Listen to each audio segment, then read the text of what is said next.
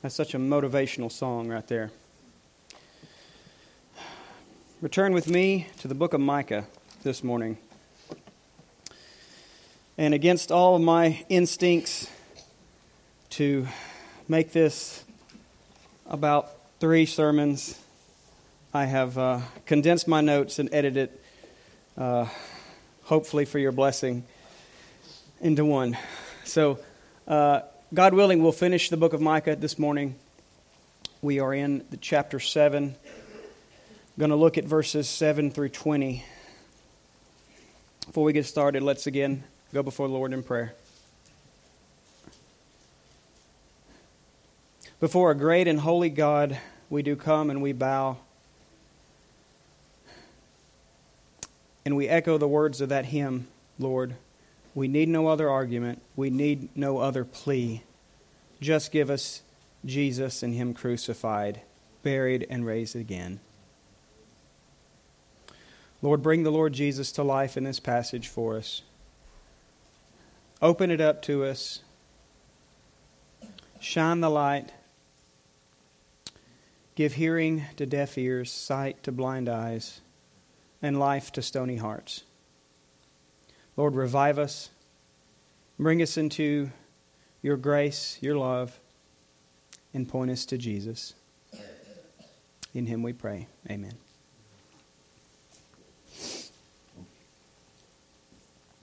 Dear Diary, everything appears hopeless. I can't trust anyone, not even myself. My enemies are mocking me and my God.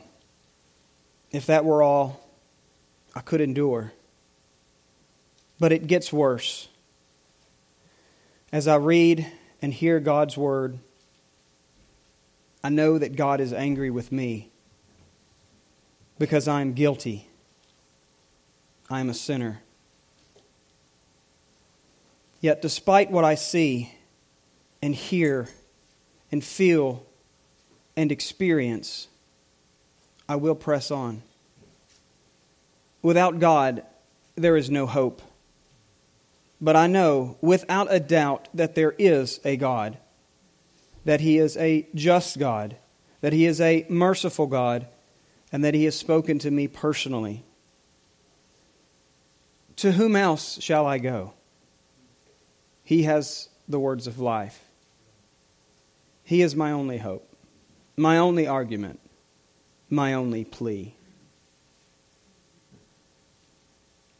I wrote that, as it were, as a paraphrase to this last chapter of Micah. It really encompasses what we looked at last time, going through verses 7 and 8. And whenever a person keeps a journal or a diary, oftentimes simply what they're doing is recording their thoughts, their feelings, their emotions, their experiences, their, their actions throughout the day. And after a time,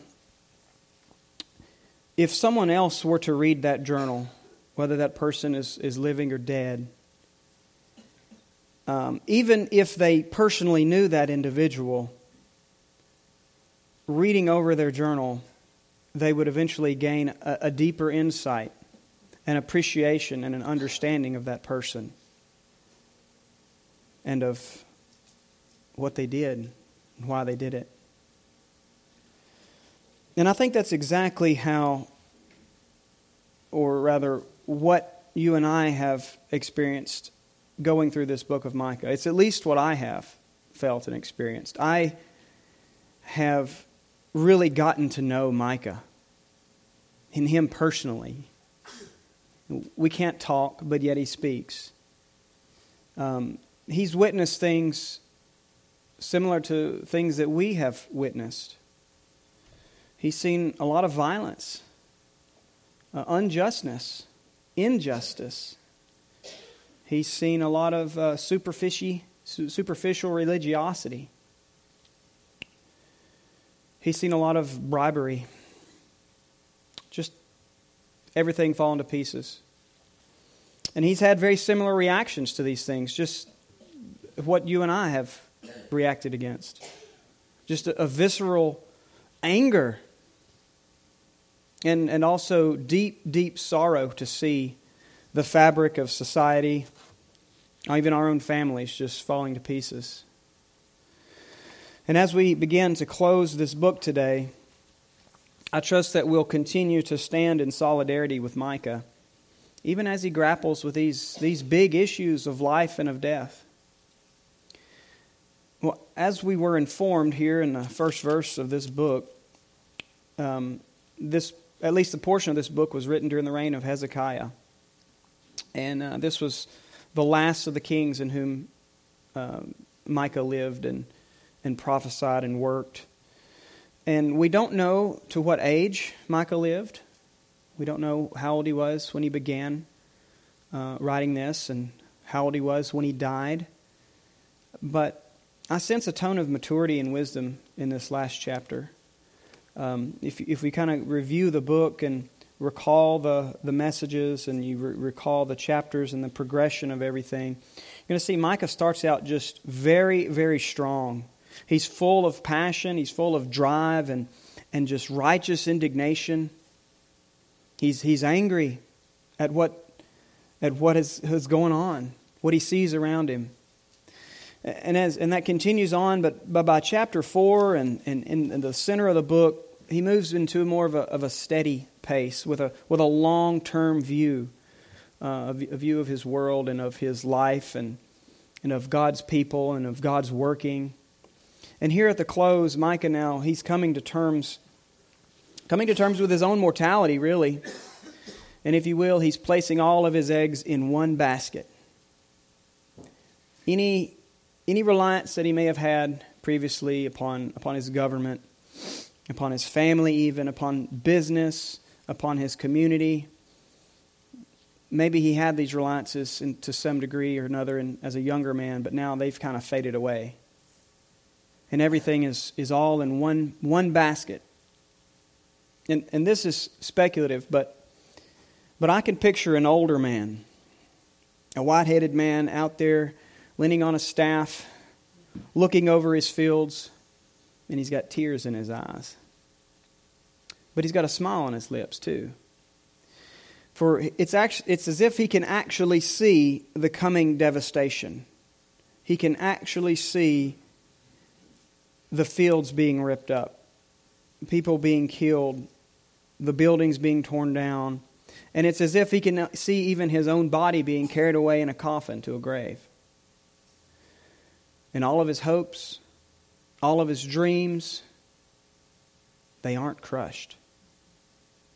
They aren't buried along beside him, but rather they're just on the other side. They're just on the other side. So he sees through tears, but with a smile.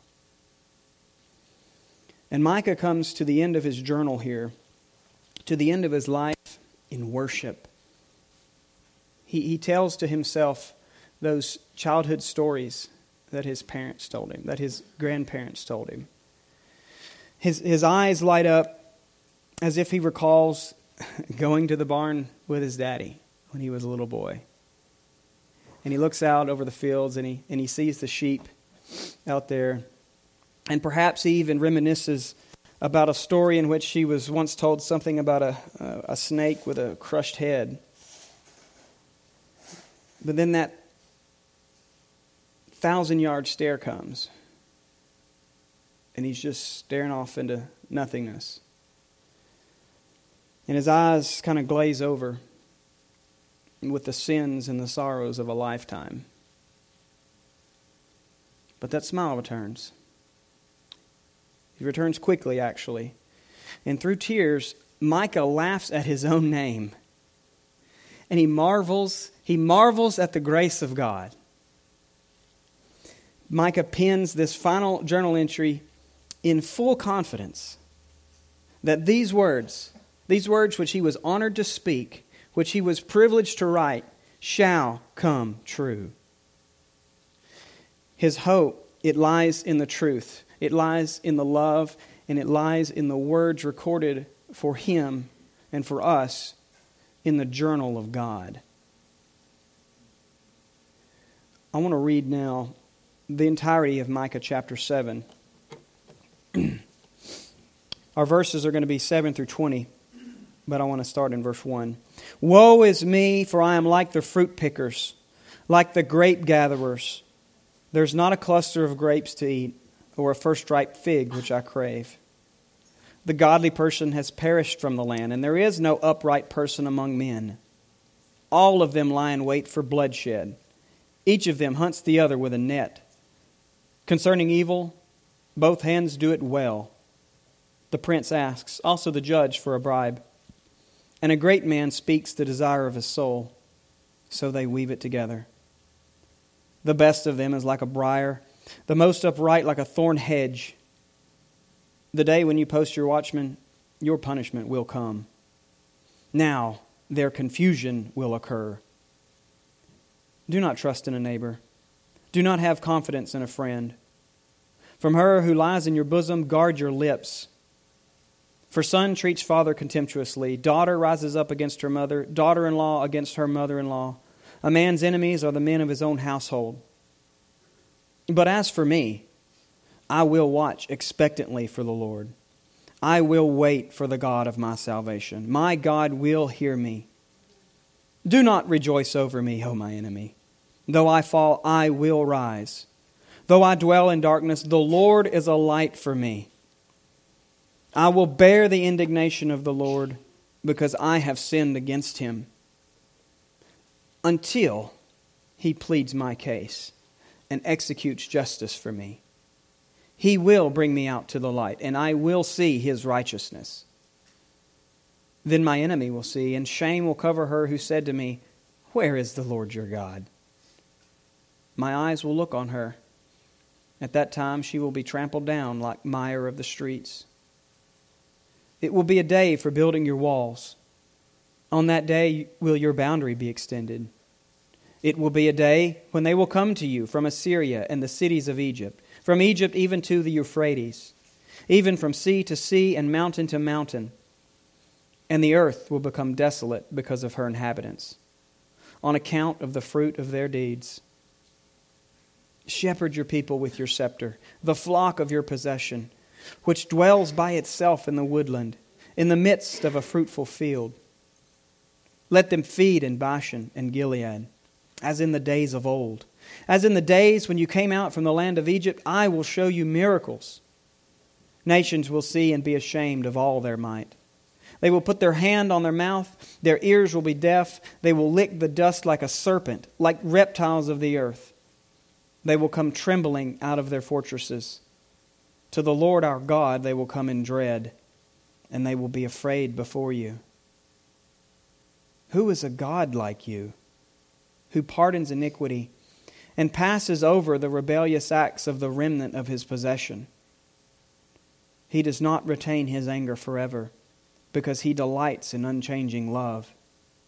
He will again have compassion on us. He will tread our iniquities underfoot. Yes, you will cast all their sins into the depths of the sea. You will give truth to Jacob, an unchanging love to Abraham, which you swore to our forefathers from the days of old.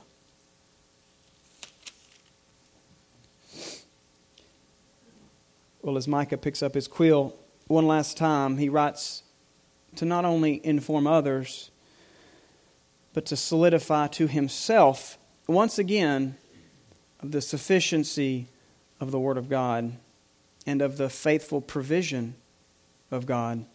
He writes, As for me, but as for me, you know, it's a very bold and confident assertion. As for me, it's a definitive statement of determination for me. You know, sometimes we make this assertion from an attitude of pride or arrogance. Not me. Sometimes we, we puff out our chest and strut, strut around like, like Chanticleer, just letting everybody know who we are.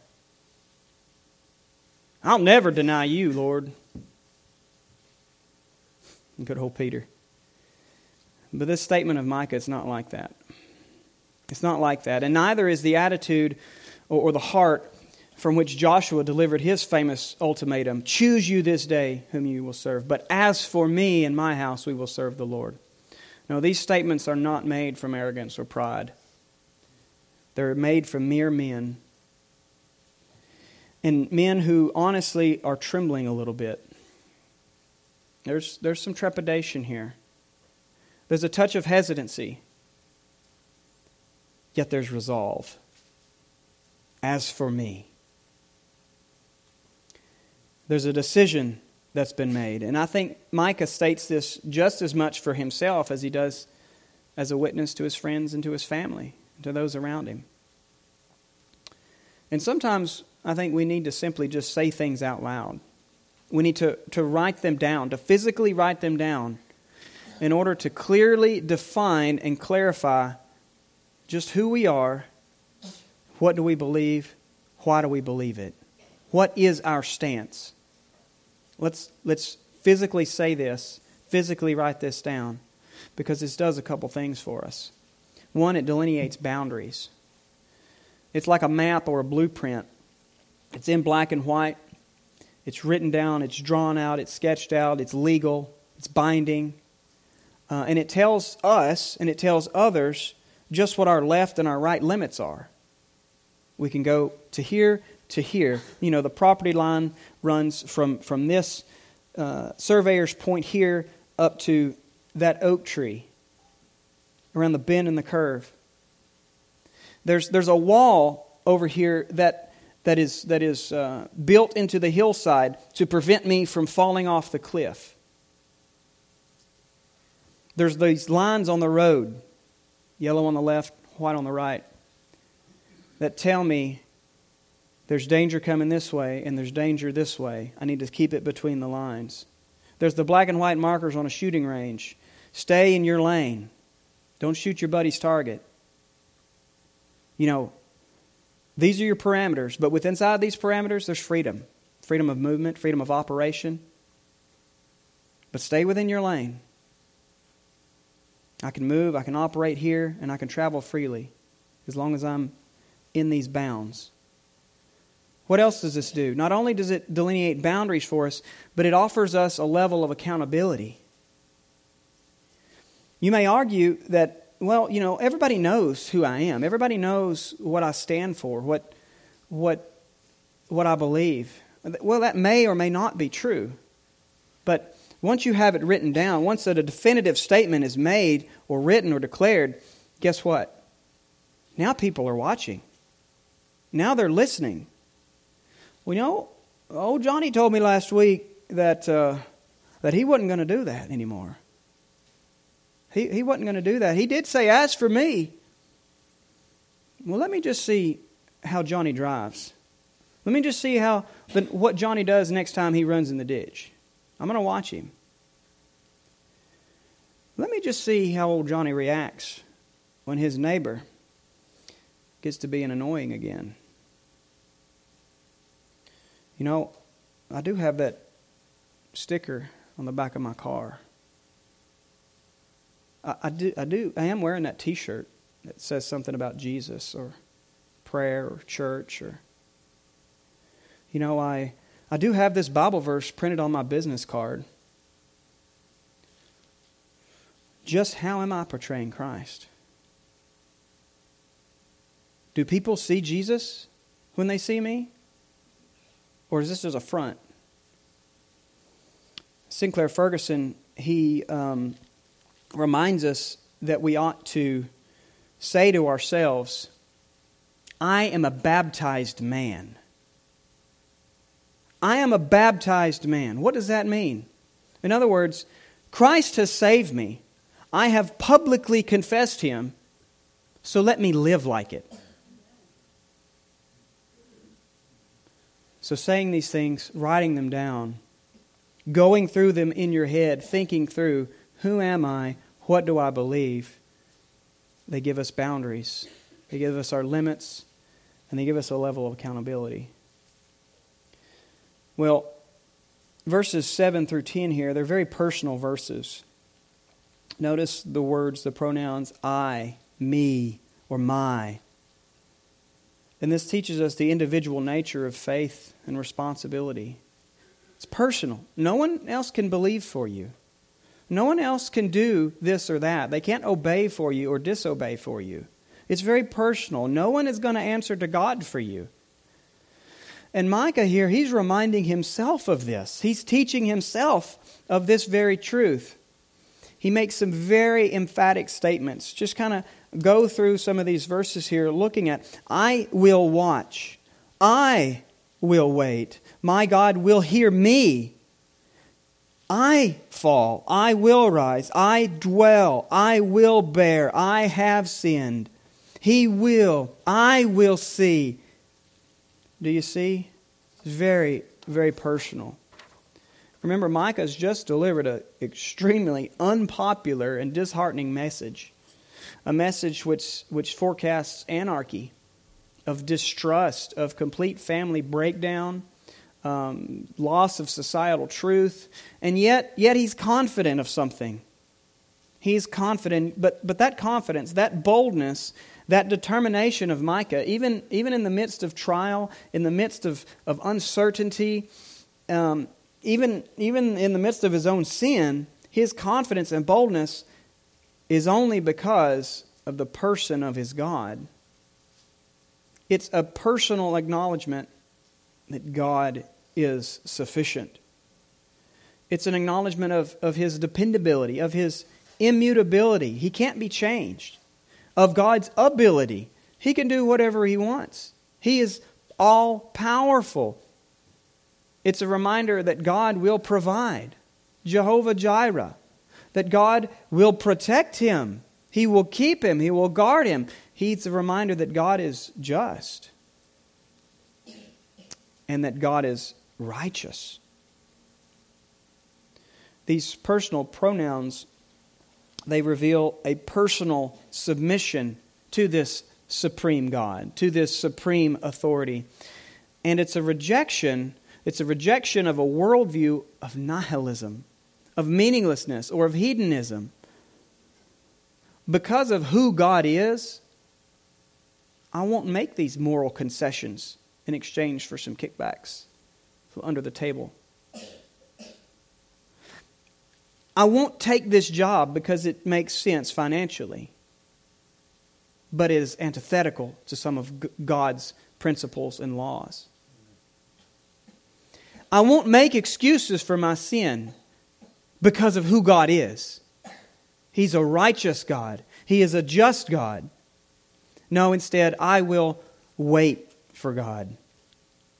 And if I die in the process, so be it. Though I fall, I will rise. If a man dies, will he live again? Yes, he will. Though I fall, I will rise. Look again here at verse 7. As for me, I will watch expectantly for the Lord. I will wait for the God of my salvation. My God will hear me. Micah's patience, his confidence in God, his waiting in expectation, isn't waiting in idleness. It's, it's not waiting with an attitude of let go and let God. No. What's Micah doing here? What should waiting look like? Well, just kind of let your eyes peruse through this whole chapter and, and what we are given here is an example of what waiting looks like. In verse 1, we see he's going into the vineyard to work, he's going into the field to pick and produce and bring home a harvest. Verses 2 through 6, he is exercising discernment in his cultural and societal, his historical moment. In um, verse 7 that we just read, he is looking for and hastening the day of the Lord. Love that verse from, from Peter. That's what he's doing in verse 7. He's looking for the day of the Lord. And, and, he's, and how he is doing that, we see in verses 11, 12, and 13 that he is rejoicing in God's building plans. He's rejoicing in immigration. And he's rejoicing, question mark, and sorrowing in the coming topographical changes in that death must come before life. Verse 7, what's he doing? He's praying, My God will hear me, which means that he's talking to God. Prayer is talking to God, right, kids? He's praying while he's waiting. What's he doing in verse 8? He's walking through enemy territory with his map, his compass, and his night vision. He's got his map, he's got his conscience, and he's got his night vision. The Holy Spirit is like shining a light right here, saying, Walk here. This is the ancient path. Walk therein. You know, this is extremely important. Micah isn't sleeping. Remember the story in Pilgrim's Progress? Oh, woe is me, wretched man that I am. I've laid down and taken a nap, and I've lost my, my assurance. He's not sleeping. He's not doing business like Lot. He's not sitting in the gate. No, he's walking through enemy territory. He's a sojourner, and he's trying to get to those friendly lines as soon as he can. He's looking for that city whose builder and maker is God. This is important. He's got his map, he's got his compass, and he's got his light. He's reading, he's studying, he's checking out the terrain. Where am I in relation to this topography? Where am I in relation to this drawn map? I'm walking through it. What else is he doing while he's waiting? Verse 9. He's confessing sin and bearing responsibility. He recognizes that it's his fault he's in enemy territory to begin with.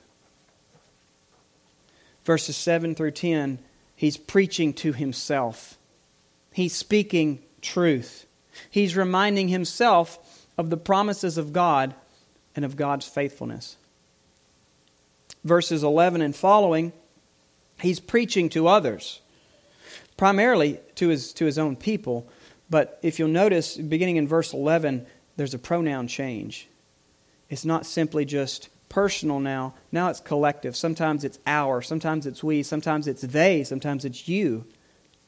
So he's preaching to others. And then here at the end, 18 through 20, while he's waiting, he's worshiping. He's worshiping. He's praising the Father for His grace, for His mercy, for His compassion. He's exalting the Son who, despising the shame, he trod down that sin. And once he's got it all tightly compacted into a nice, neat ball, he got that thing and he cast it. He cast it away into the depths of the sea, into the lake of fire. He's adoring the Spirit who gives truth, who gives love to God's people, those to whom God chose before the foundation of the world. That's what he's doing here while he's waiting. Do you find yourself waiting on God? Good. Stay busy. Do these things while you're waiting on God, and you'll receive an inheritance. Well, in verse 8, we find enemies, uh, excuse me, Micah's enemies rejoicing in his downfall, rejoicing in his sin. Remember when we talked about that Schadenfreude, that rejoicing in the pain or displeasure of others? That's what's going on. But Micah, while he's not ignoring or, or denying his present sin, his present failures, he doesn't focus on them. He doesn't focus on them. Instead, he focuses on present forgiveness. and Micah is able to do this because of something that hasn't happened yet. You see, Micah fixes his eyes upon a future event, upon a future trial. Do you see that in verse 9? And that's where verse 9 challenges us. Because we're on this side of the historical time divide. And we view the Messiah primarily looking over our shoulder. We look backwards to him. But Micah is over here. He's looking forwards. He views him straight ahead. So here, Micah is telling us what he believes about the justice and the mercy of God. He's writing his, his very confident thoughts, not only about his personal criminal record, the charges justly laid against him, but, but he is also writing very confident thoughts about his advocate, Jesus Christ the righteous.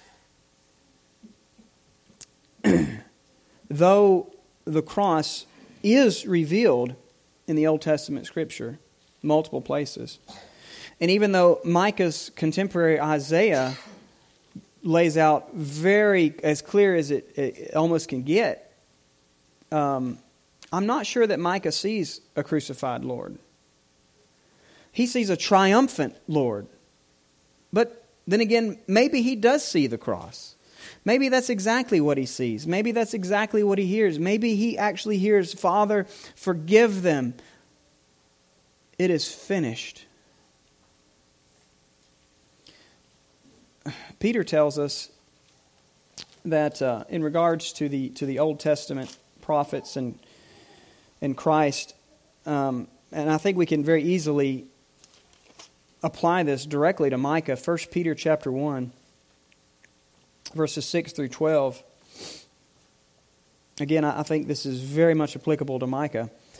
It says, In this you greatly rejoice, even though now, for a little while, if necessary, you've been distressed by various trials, so that the proof of your faith, being more precious than gold which is perishable, even though tested by fire, may be found to result in praise and glory and honor at the revelation of Jesus Christ. And though you have not seen him, Micah hasn't seen him, you love him. And though you do not see him now, but believe in him, you greatly rejoice with joy inexpressible and full of glory, obtaining as the outcome of your faith the salvation of your souls.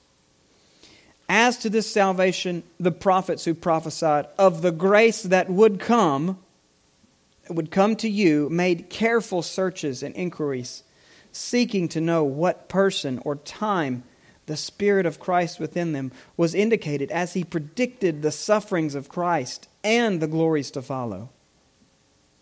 It was revealed to them that they were not serving themselves, but you in these things which now have been announced to you through those who preach the gospel to you by the Holy Spirit sent from heaven, things into which angels long to look. This has got to be Micah's testimony right here. He could see him, but he couldn't see him. Trying to figure it out. How is this Christ, this Messiah, going to reveal himself? I want to see it so bad, he says. And the Lord says, My grace is sufficient for you. You're writing this for future believers. He's writing this for you, for me. Well, regardless of what Micah did or didn't see or understand regarding his Messiah, this much is true. Micah has full confidence in the need for penal substitution, in a substitutionary atonement. He knows, he knows the law. He's been preaching it. He knows that God is just and demands full compliance to his law. And yet, Micah is a confessed lawbreaker. But Micah also knows that God is gracious and that his loving kindness is everlasting. Because Micah knows the person of God, he is able then to accurately see the works of God. And in so doing, he sees the demonstration of God's righteousness. And, he, and he's able to mentally connect that intersection, that junction between God being just and the justifier of the one who has faith in Jesus Christ. Micah believes in the extension of that future grace of God because of who God is, because what He has done and is doing in giving present and past grace. The scene which Micah presents for us in verses 8 and 9, it's got a couple different metaphors here. Uh, there is this courtroom scene, and then there is this one of being led out of darkness. And theologically, what Micah is describing here is the great exchange. That great exchange which was planned before the foundation of the world, which, which occurred historically at the cross, which is contemporarily applied in regeneration and, and declared in justification, and will be finalized future in glorification. And yet, there's something else here. There's the implication that although these truths, they, they are already fact, they are already yes and amen and done and accomplished, it is finished, there is still an element that is yet future. And it's that element which we grapple with, that already but not quite yet. We are justified, we are fully sanctified, being sanctified, but will be sanctified. We are holy, but we are being made holy, and we will be holy. There is that tension here. And Micah says that this exchange this exchange is and will be, it will be so great that even his enemy will see. Even my enemy will see, he says in verse 10. And that change will be so great that their mockery will be turned into shame. Shame will cover her who said to me, Where is the Lord your God? The mocking, the jeering, all of the arrogance coming out of these who would oppose Micah, who would oppose the Lord God, they'll be flattened. It will all come to an end. Where there was once this cackling, this pride, this, this arrogance this self righteousness. No, now there's only silence, silence, and shame. Shame and terror, it says, will then cover the enemy. And yet, not even this, not even their mouths being stopped, not even shame replacing their their, their confidence, their overconfidence, their self confidence. Not even that is great enough to convince them to change their minds or seek repentance. For they openly acknowledge, Where is the Lord your God? He doesn't, they don't say, Where is my God? They say, Where's the Lord your God? And it's that same old question Where's the rain, Noah? Where's the fire, Elijah? Where's your miracle, Jesus? Come down off that cross. Where's this second coming, believer? It's the same old question. Well, verse 10. Verse 10 is God bringing vindication for his children. It's the child of God waiting on his father to bring vengeance and refusing to take it themselves. I am the Lord God. I will be vengeful, not you. It's them waiting on God. And verse 10 is a it's a visible inversion of status. That finally occurs. The visibility of it. That change of status has already occurred. From from condemned to acquitted. But that's invisible. No, here, in God's timing, my enemy will see. They will finally see this status change. But at that time, it will be too late. At that time, she will be trampled down like mire in the streets. Where, where the righteous Micah rose after he fell, there in verse 8, now the wicked will fall, be trampled down into the mud, and never rise again. Their day's over. And here's a quick illustration. Um, something perhaps of, of that Micah was even thinking. I'm not. I don't know. But you remember the story of Jezebel, that godless wife of King Ahab, who himself was a wicked king. She most definitely was an enemy of God's people. I mean, just a bold worshiper of Baal. I mean, in some ways, she is just the embodiment of, of idolatry. She's the embodiment of, of arrogance, and we might even say of Christian persecution. Well, this cursed woman, she finally met her end, quite literally, having been thrown down, trampled underfoot, and she became as dung on the face of the field. Their scripture gives us an illustration of what this is going to look like if you serve other gods and hurt his children. Well, as we move here progress to these, these lyrics um, verses especially 11 through 15. In fact, just kind of as an aside, some have even said that, that this is like a hymn, like it's written in hymnody. But here, Micah is attempting to communicate a very great truth about who God is, and that God is a provider. He is that Jehovah Jireh that God's provision for his people defies explanation. Like you can't make this stuff up.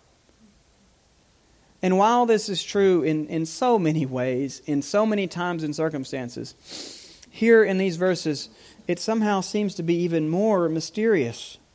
And maybe that's just me, but as I looked at verses 11 through 13 specifically, these were some of the most difficult, especially in this chapter, they were very difficult for me to wrap my mind around. And I do believe that there are some quite literal fulfillments for these verses.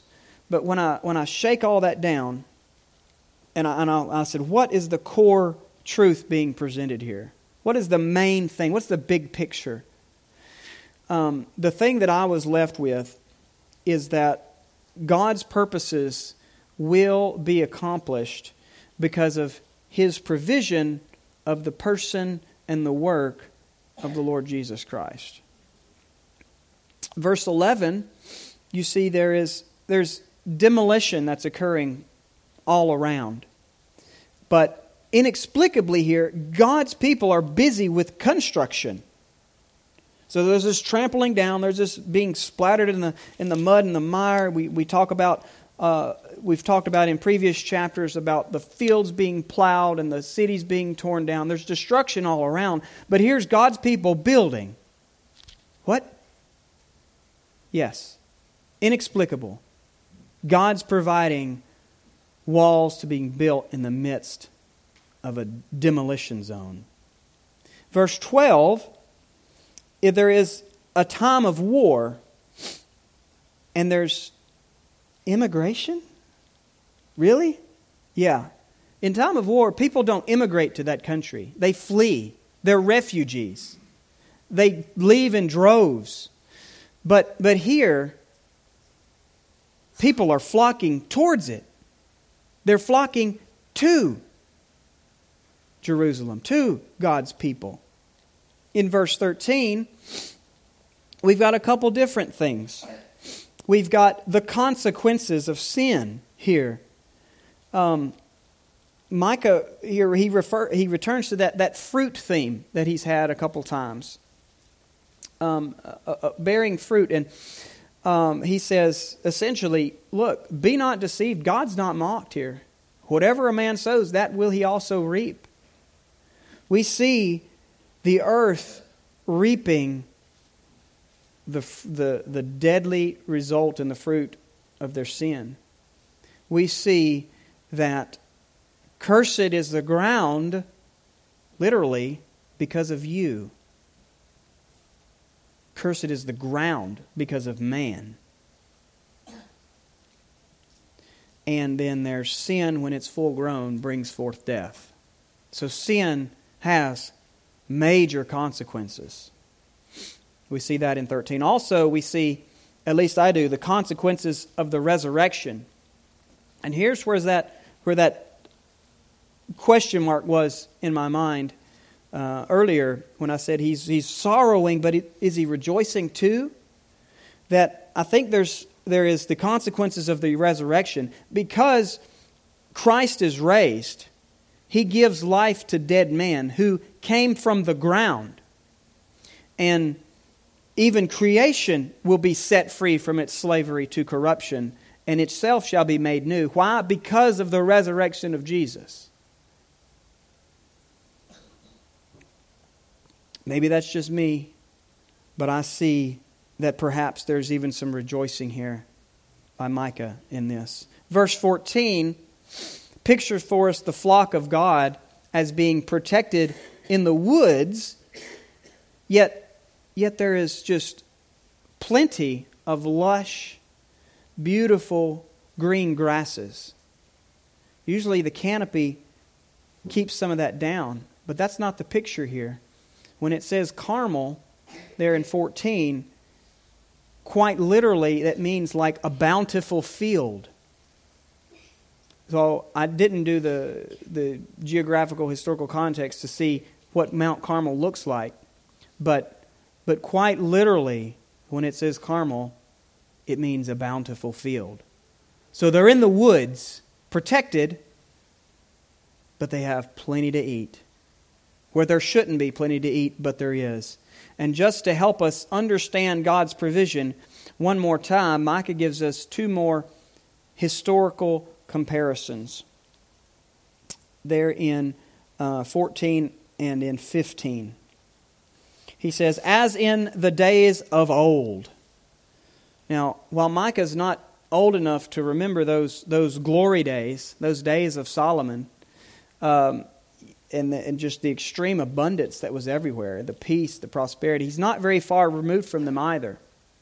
Uh, you know, perhaps his father or his grandfather told him some memories or, or stories that were related down to them uh, of just how amazing this was. Days in which dignitaries from all over the earth came to Solomon and were just flattened by not only who this great king was, how wise he was, how wise his servants were, but amazed at the wealth, amazed at the, the food. I mean, everything was just astounding. We can't even hardly imagine it. The, the wonder at the untold wealth here and just so, I mean, silver was as plentiful as the rocks on the ground. He says, as in the days of old. This is how God's going to provide for you. More than you can possibly imagine or think. And then he says in 15, as in the days when you came out of the land of Egypt. How's God going to provide for you? Here's the nation being born, as it were, coming out as slaves in the midst of a completely ruined and destroyed country. I mean, just utter destruction of Egypt happened with those plagues. And yet, they were miraculously preserved by God. While, while everyone around them was affected by plagues and by death and by insects and flies and frogs and, and everything, they were covered over. Judgment passed by them. She was shaded from the burning sun with a cloud by day, and she was warmed by a fire at night. You know, it gets cold in the desert. It drops like 50 degrees at night. And even though it's 90, it doesn't feel like 90. They were warmed. Bread fell from heaven. Water came out of nowhere, out from the rocks. No man could have provided for a nation for 40 years in the wilderness, but God did. That's how God's going to provide for you. And when we consider God's provision for us in our lives, you know, it can and it perhaps it probably will look different, but the same principles apply. Food will show up on your table and you'll have no idea how it got there. Money will come to your wallet and you're like, how did I get this? You don't have to worry about that, that flat tire, that broken engine, that, that fuel pump that fell out, because God's going to provide. If He's going to provide, He'll provide.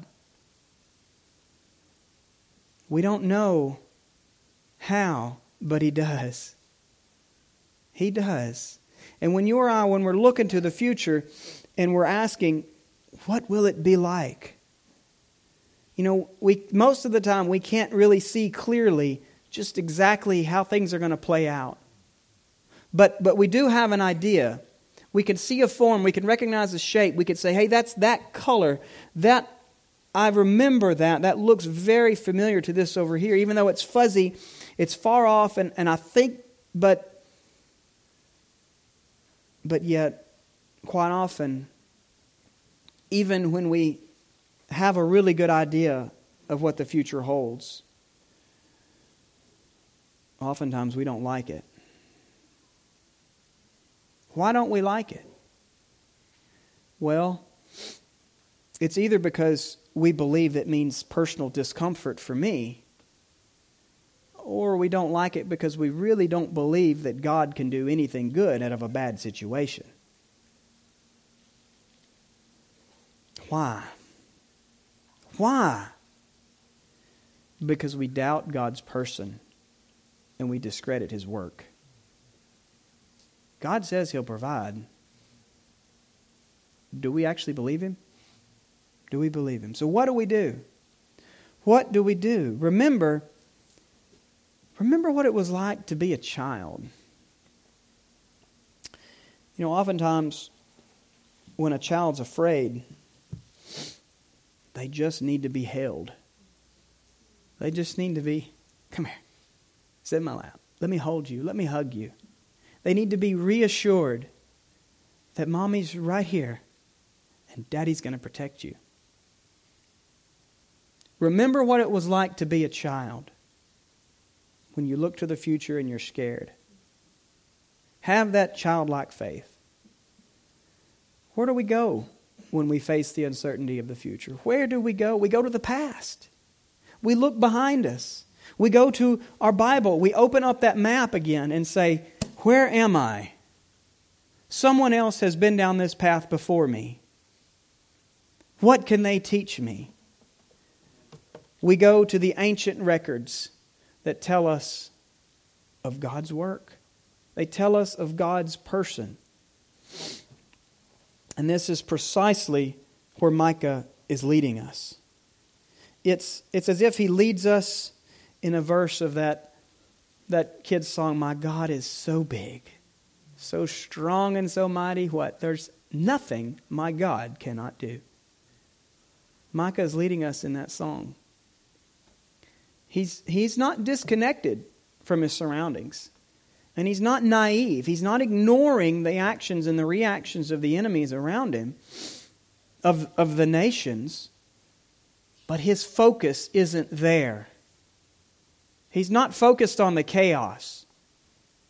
He's looking through it and he sees resolution.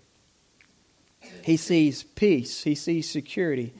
Have you ever, you ever spoken with someone and they're talking to you, but they're just staring out into space. They're not looking at you. Their mouth's engaged in the conversation, and, and they aren't they're not totally ignoring you, but and because they're answering your questions, but but you think for a moment like, is this person really even paying attention to me? Do they do they actually care? Because their gaze is it's somewhere else. It's transfixed somewhere else. Well, I kind of think that's what Micah's doing here. His face is looking far, far off.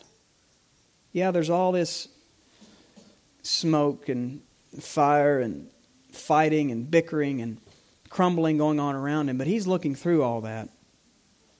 And I think that as he's considering what shall be after all this destruction and mayhem. He's, he's remembering what has been. He remembers the rod that perhaps his father used as he whacked that wayward sheep when it went off into the, into the briars instead of with the rest of the flock of the green pasture. He's remembering that correction. He sees his enemies almost in a very, in a very surreal fashion that, that while there, there isn't this gloating attitude, when he sees the enemies being trampled down, being defeated, there's a recognition that justice has been accomplished here. And before, before he just breaks out into praise, he says this in verse 17 and, and they, that they being the, the nations, the Goyim, the Gentiles, the enemy, if you will, they will be afraid before you. Before you. Now, he's speaking to his countrymen. He's speaking to his enemies. He's speaking to us. But his face is held captive by the glory and splendor of God here. They will be afraid before you. And that's what Micah sees as he looks off into the distance. He sees God himself. Micah knows that the nations, they know, he knows God's enemies will be in fear. How does he know that?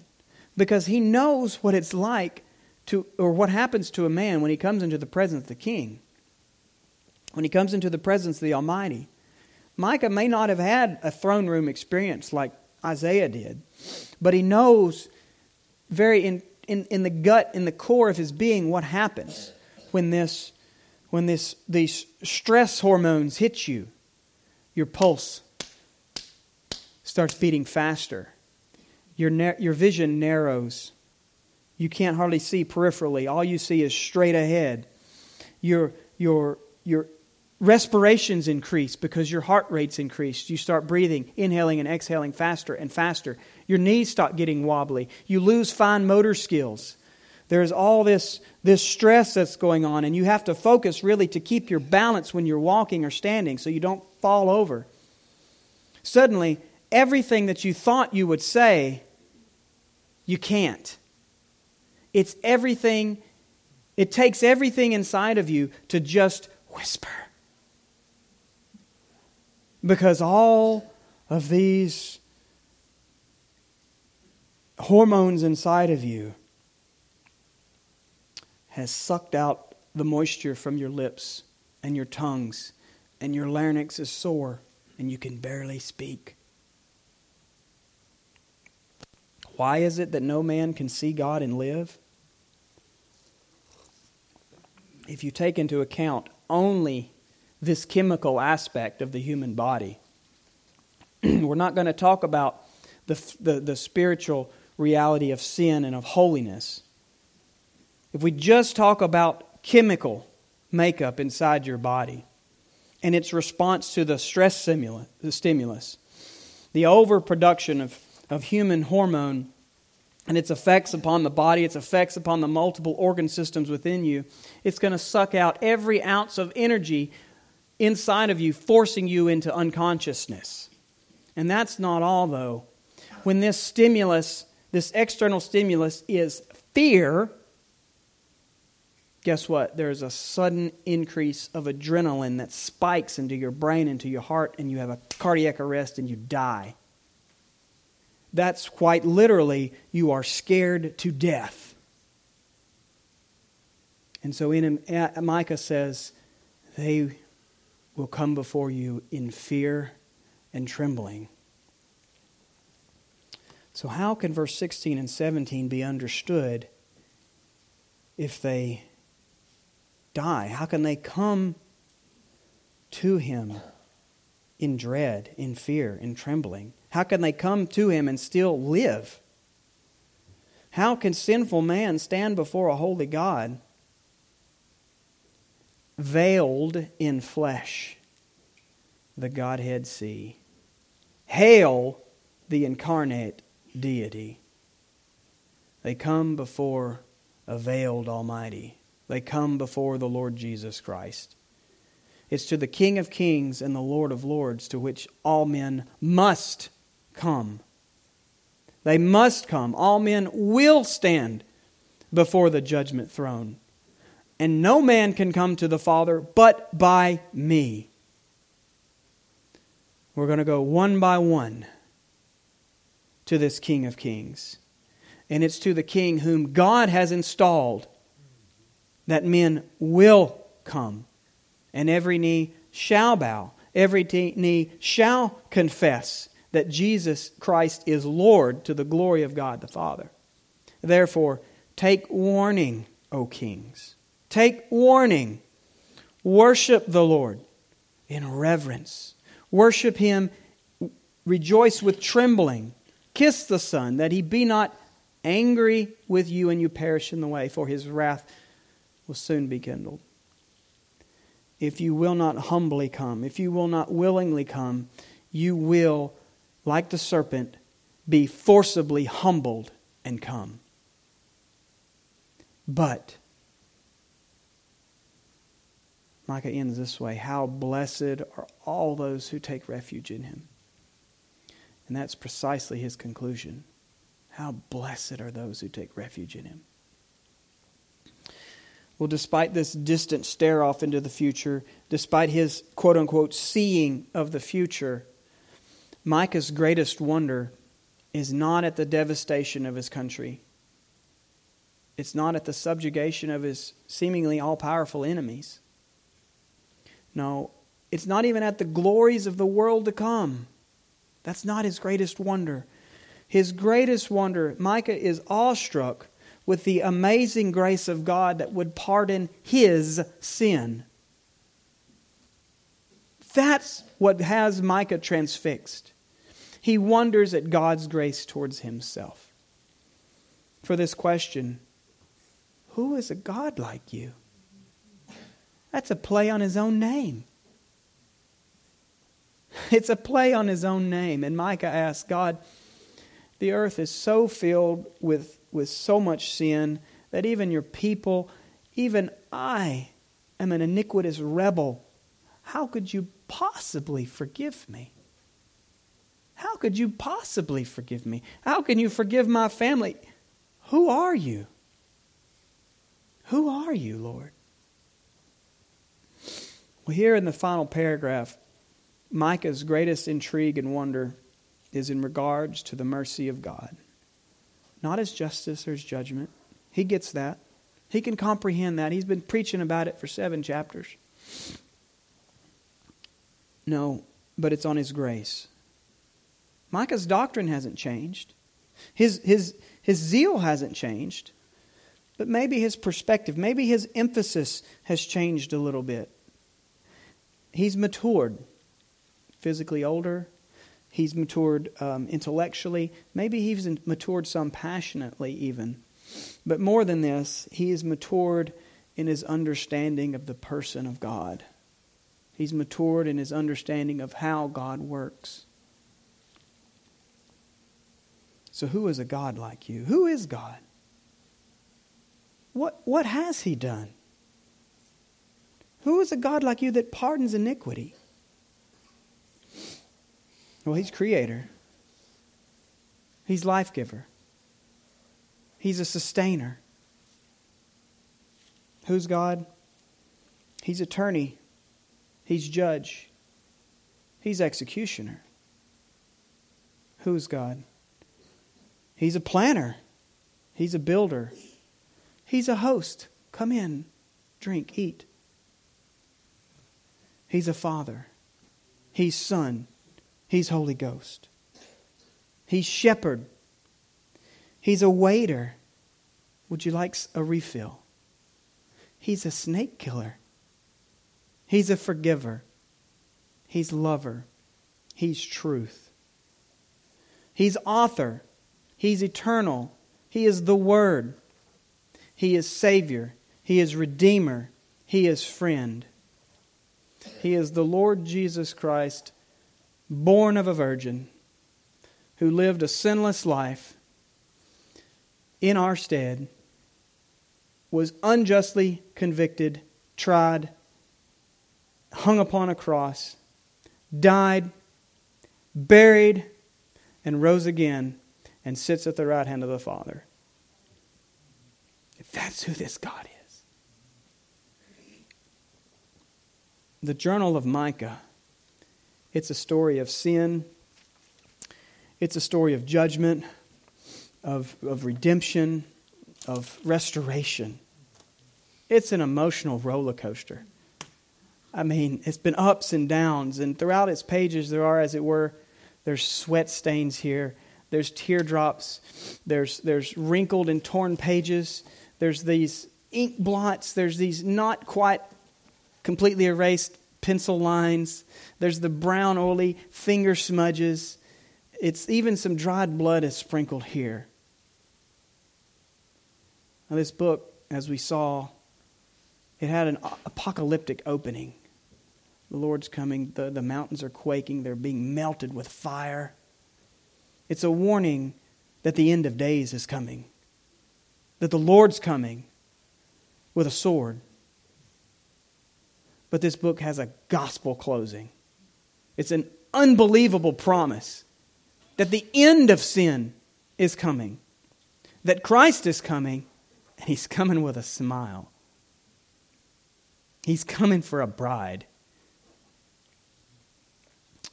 Perhaps even as Micah lay on his deathbed and he closed his eyes for the last time, perhaps he was meditating on these hope filled words here.